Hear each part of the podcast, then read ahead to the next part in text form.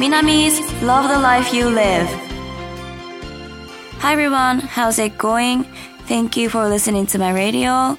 I recently went to a trip on Taiwan with my best friend and enjoyed my last overseas trip of this year.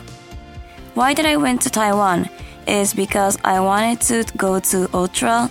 Some of you maybe not know Ultra, so I would like to explain a little. Ultra is an event where famous DJs from all over the world gather. As a lover of EDM, psychedelic, and techno, I really want to go to this event. But the reason why I really want to go is because it was warmer than anything else. Temperature in Taiwan is 27 degrees and the conditions are as good as in midsummer. It was really thankful for me because I'm sensitive to cold. And the flight time is 3 to 4 hours, which is not much different from Okinawa so you can easily go there. Because of these three beats, for me, Minami Aizawa, it was an event that I absolutely have to go. And since my best friend is moving abroad and I won't be able to see her soon, so I went for it for it no matter what. And she has to leave hers, but my Minami team from Taiwan was there and I had only been to Taiwan for business, so this was the first time that the team took me to various places and I was able to fully enjoy sightseeing and travel in Taiwan. They took me to Jaehyun, which I was most interested in, and took me a lot of great pictures, so I will show you more on my social medias. Please check it and I'm truly grateful to my best friend and the team of Minami for making this fulfilling trip to Taiwan possible. I hope I can go back next year for many more. はい。では皆さん、おはようございます。こんにちは、こんばんは。えー、いかがお過ごしでしょうか 私はね、先日台湾にお友達と今年最後のプライベートの旅行へ行ってきました。えー、台湾に何をしに行ったかというと、実はウルトラというイベントに参加したくて行ってきました。えー、ウルトラを知らない方もいると思うので少し説明させていただきたいと思います。ウルトラというのは日本でもイベントが行われているんですけども世界中で有名な DJ さんが集まるイベントです。えー、EDM やサイケデリック、テクノが好きな私としてはすごく行きたいイベントだったんですけどもどうしても行きたい理由が何よりも暖かいからです。えー、今の時期なのに台湾はね気温が27度という最高な状態で真夏とそんなに変わらないコンディションで寒がりの私としては本当にありがたいですそして飛行時間も34時間という沖縄と大して変わらない時間でつけるので気軽に行ける、えー、この3拍子が揃っているから相沢みなみとしては絶対に行かねばならぬイベントでした。あとそして親友が海外移住のためあのすぐに会えなくなってしまうのでこれは何が何でも行けました。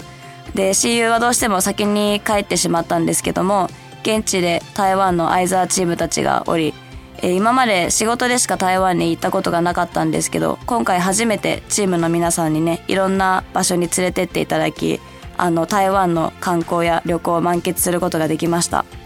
え、中でも私が一番気になっていた9分にも連れて行ってもらいあの素敵な写真もたくさん撮っていただきましたのでまたそちらも SNS 等でアップしていきます。ぜひ見てください、えー、この充実した台湾旅行を叶えてくれた親友そして相沢チームの皆様には本当に感謝しております、えー、また来年もたくさん行けますように。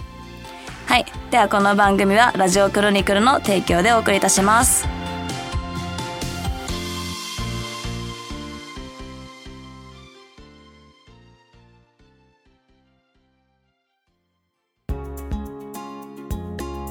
What kind of New Year's Eve do you spend in your country? Today I will introduce some of custom of New Year Eve, which mark in the end of the year in my country, Japan. New Year Eve was a day to prepare to welcome the God of the year and await his coming. The God of the year is a God who is believed to bring a good harvest of rice and has long been cherished as a daily to ensure that crops grow in abundance and people can live without lack of food. In the past, January 1st was considered to being at night and continue into the morning. So, with the new year already beginning at nightfall to nightfall onto the eve. Therefore, people stay awake all night to wait for the god of the year. There was also terrible legend for women that if they eventually went to bed early, their hair would turn gray and wrinkle would appear. On New Year Eve, there is a custom to do the last sweep of the year. Incidentally, please note that it is said that cleaning on New Year day- days mean sweep out the New Year god. Be careful. And taking a bath on New Year Eve is called Toshinoyu or New Year bath. This is a thoroughly clean oneself and uh, of the year, grime and welcome the new year with a good feeling. Unlike today, people in the past didn't bath every day, but took bath during the new year or important ceremonies. In Japan, many families gathered with family and relative on New Year Eve to eat osechi. This is a New Year dishes.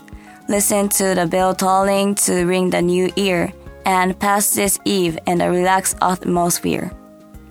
A brief introduction to New Year's in other countries, for example, in United States, everyone enjoys New Year Eve by singing songs together. In New Zealand, an event to jump into the frigid sea was held to clean off the dirt of the year. In Denmark, there is also a custom of throwing dishes at the front door as a sign of good luck and friendship.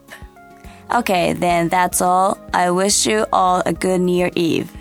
はい。では、ここから先日本語で説明したいと思います。えー、今年も間もなく終わりを迎えますが、皆様は年末に向けてどんな予定をお過ごしでしょうか、えー、そしてあなたがいる国ではどんな大晦日を過ごしますか？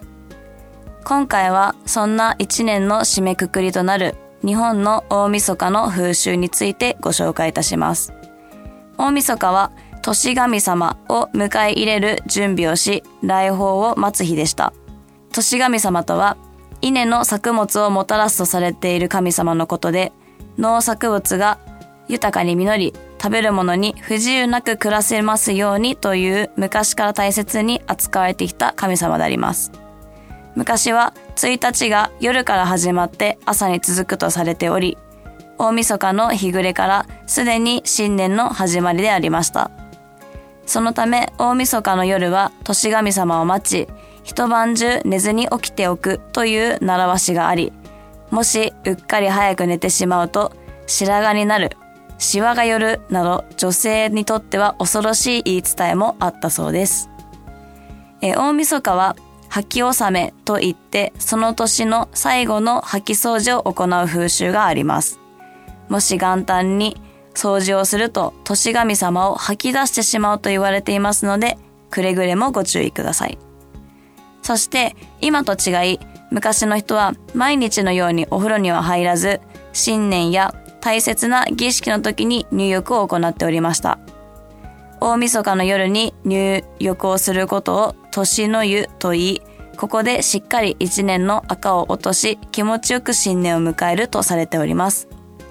日本では大晦日に家族や親戚と集まり、おせちを食べ、除夜の鐘を聞きながらしんみりと年越しをする家庭が多い中、いくつか他の国のお正月も簡単に説明したいと思います。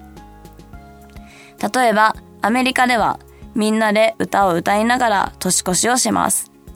オランダでは一年の汚れを落とすという意味で極寒の海に飛び込むイベントが開催され、デンマークでは交友関係の運気上昇という意味で玄関に食器を投げつけたり風習もあるそうです。はい。では以上、大晦日についての豆知識でした。皆様がいい大晦日を過ごせることを祈ります。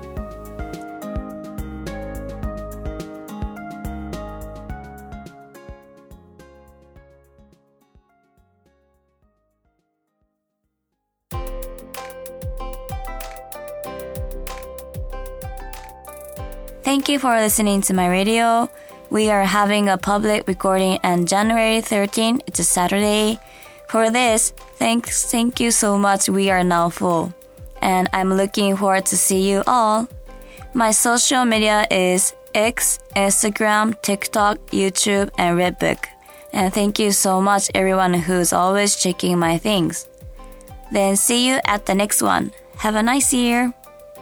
はい。では皆さん本日も聞いてくださりありがとうございます。えー、1月13日土曜日に公開収録を開催いたします。ありがたいことに満席になりました。えー、皆様に会えることを楽しみにしております。